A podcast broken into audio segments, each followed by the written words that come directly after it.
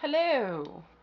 This is the Made Me Watch podcast with Leah and Bryant, minus Bryant. It's a common theme. Supposed to, we just finished recording an episode and we were supposed to do a quick rundown of everything we covered thus far, the 12 episodes we've done, and kind of just give you guys an update of where we're at, if we still watch those shows like we predicted, if we've decided not to watch them. And Bryant was supposed to do this with me, but his buddy Jeff called and he took off like a bat out of hell to go talk to Jeff. So that's a normal occurrence.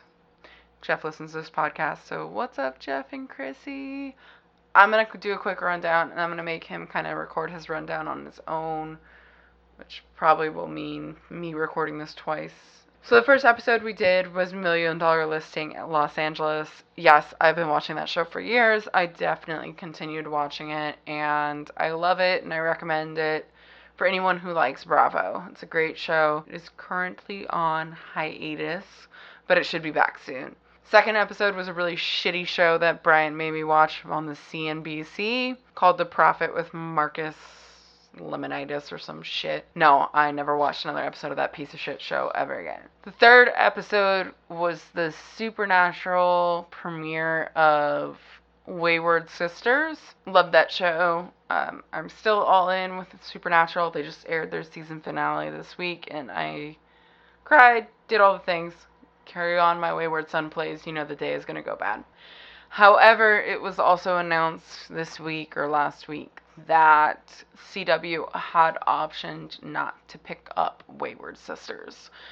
So, as much as I was looking forward to that series, unless Twitter ignites and convinces them to pick it up, it's not going to happen. I don't really understand the logic behind it. Supernatural is 13 seasons strong, it's got a die-hard cult following, and most of the fans have been asking for a Wayward Sisters or some sort of female version of Supernatural for years, and they got the characters and they got the right group of girls, and just didn't work out. Really fucking sucks.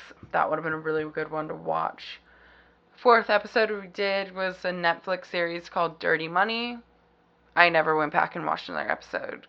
I thought I would, but as my friend Alex says, there's just way too much good content, and that show never pulled me in like it should have.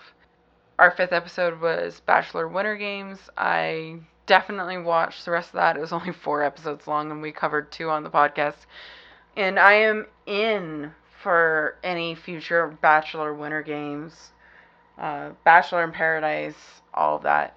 Unfortunately, The Bachelor and Bachelorette, I kind of always say I'm gonna stop watching and then get sucked in completely. Not really looking forward to this season. Uh, I find The Bachelorette kind of Becca kind of boring, and I'm already sick of the phrase "let's do the damn thing." So yeah, that's gonna get old right quick, much like Arie's whole season. The sixth episode was with my friend Lauren. We did Haunting in Alaska. We watched six episodes and that was the whole series that got canceled.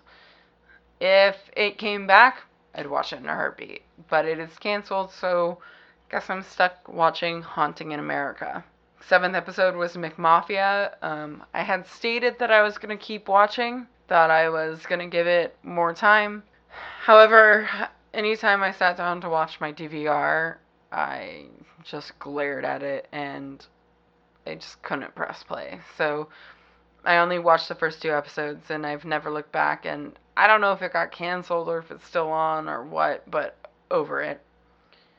Flint Town, we watched the whole series. I don't know if they're going to do any more of that, so not much more I can say on that.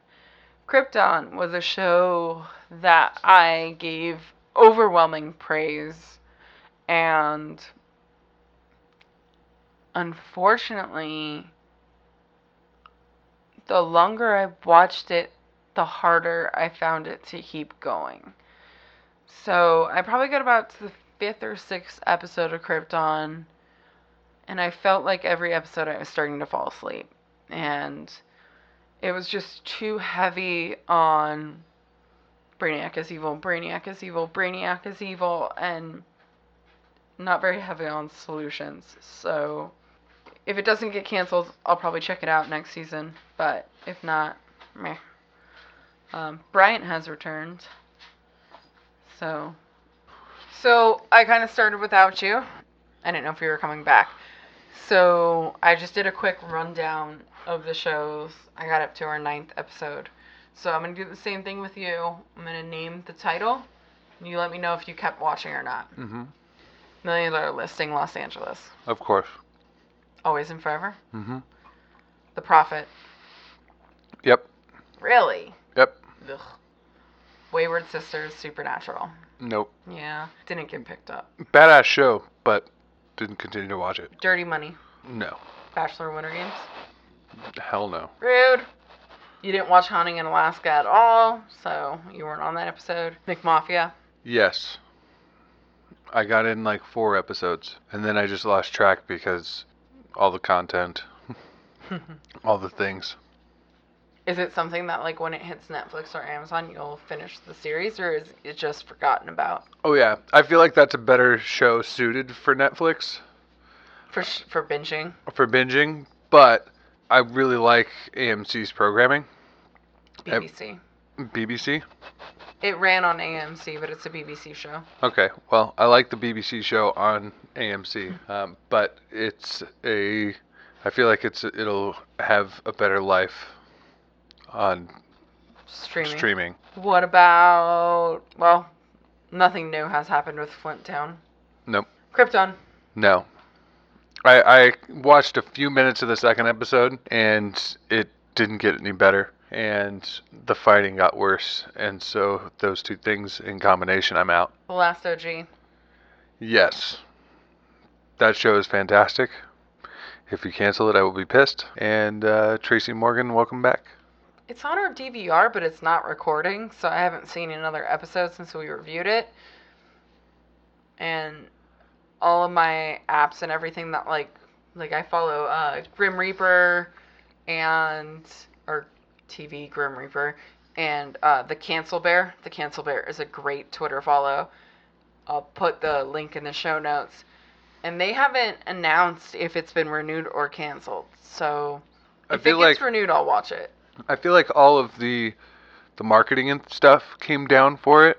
Like I was seeing a lot of billboards and things around LA the first couple of weeks, Yeah. and I feel like all of that came down. So I'm not sure if it if it got picked up because I know there was an episode in there that was like the make or break episode for them. It's also on TBS.